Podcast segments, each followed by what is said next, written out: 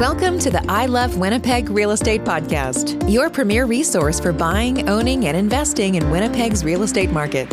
And now, here's your host, Adrian Schultz, who loves all things real estate, property management, and mortgage financing.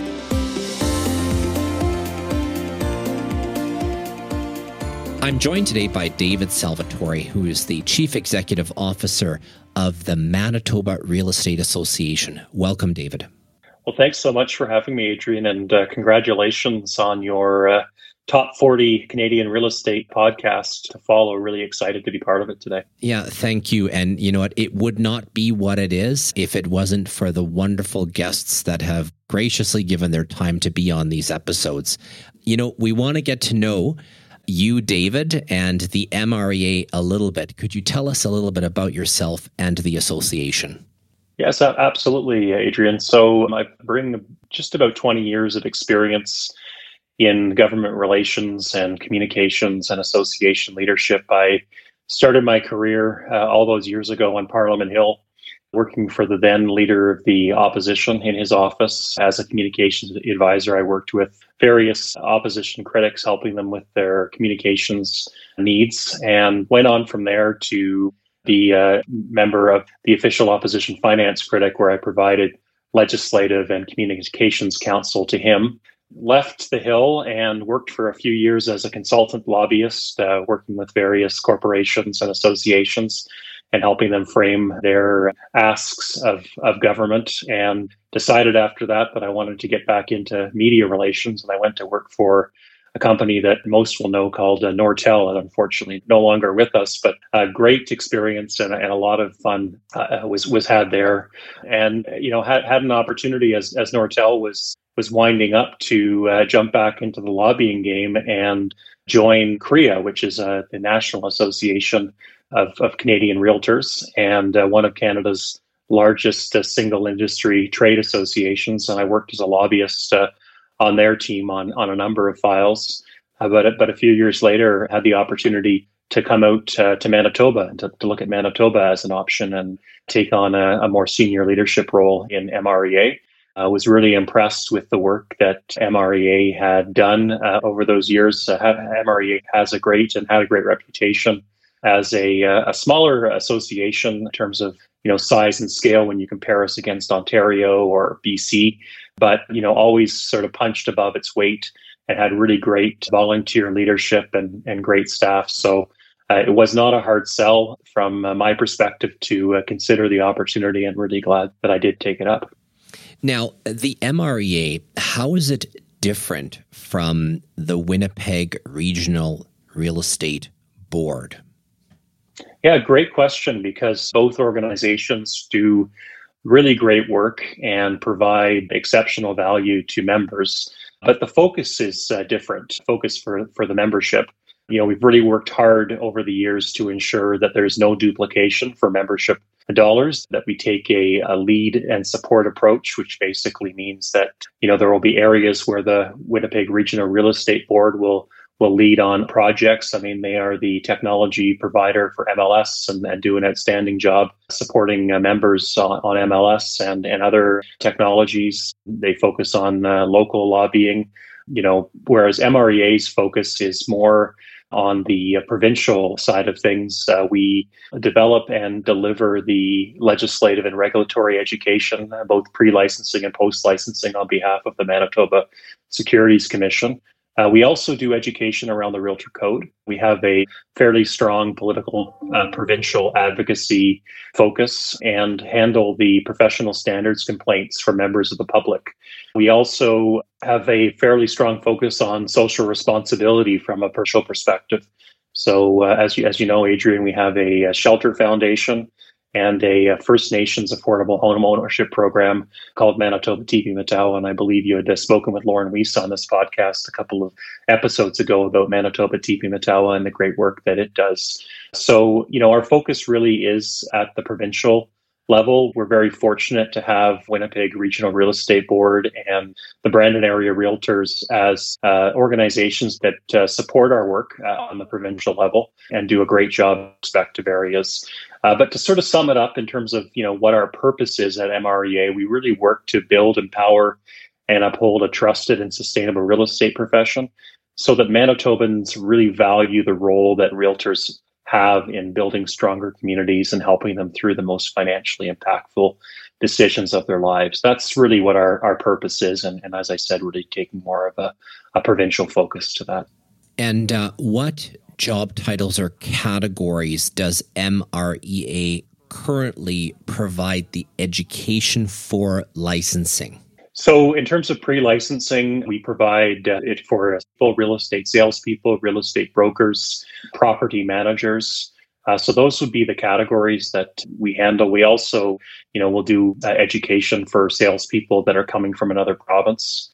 It's basically any sort of real estate uh, related in, in, the property management or you know realtor categories. That's what MREA uh, provides. You mentioned earlier the Canadian Real Estate Association, and I'm curious, how do you think other markets view the Manitoba market and our association, given that you've got some national experience? Well, we're really fortunate in Manitoba. You know, our market historically has been incredibly stable.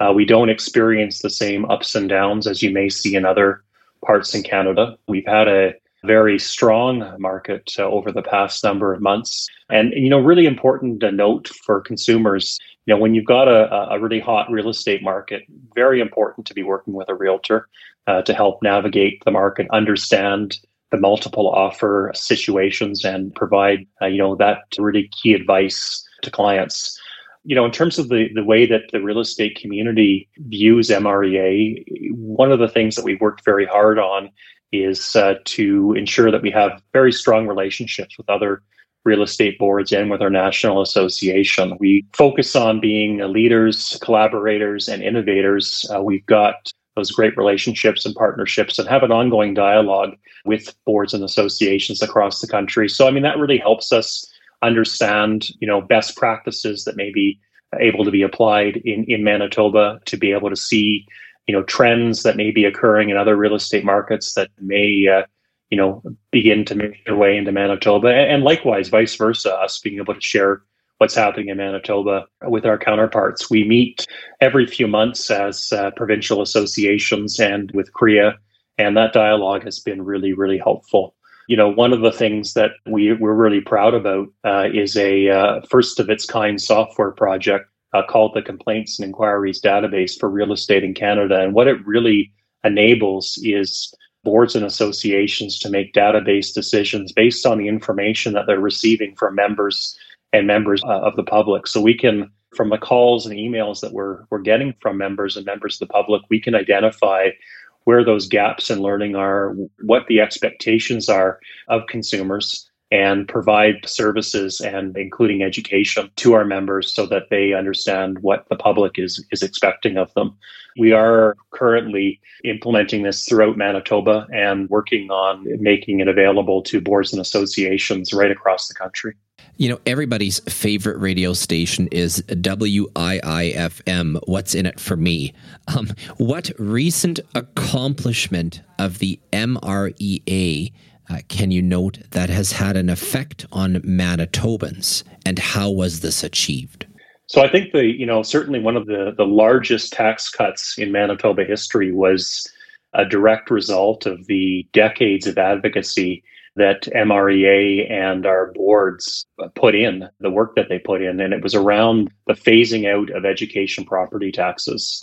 Back in 2001, so 20 years ago, then Winnipeg Real Estate Board President elect Lorne Weiss began advocating and pointing out the inequities in the education funding model. MREA then went on to build a coalition in the early 2000s with other supporting organizations, including Keystone Agriculture Producers, the Manitoba Association of Cottage Owners, and the Winnipeg Regional Real Estate Board as well. More recently, we took a, a research based approach to this issue and commissioned a study on education finance reform, which we presented to the new government when the Pallister government was elected. We presented that paper and, and had some conversations. And, you know, we were very thrilled to see in the 2019 campaign the PC party at the time committing to phase out education property taxes. 2021, they announced, as you know, the reduction of education property taxes by 50% over the next two years for residential and farm properties and 10% for other properties. So I think it really shows you know that advocacy is a is a marathon. It's it's not a sprint you know as, as an organization. You know if you believe fundamentally in the ask it's worth putting in the time having a shovel ready proposal. And i think that's uh, exactly what happened in this case. And as a result manitobans home ownership is is much more affordable for them and will be for decades to come Speaking of government, the new Real Estate Services Act, uh, which is in the works, what is the primary reason and benefit of the incoming new act?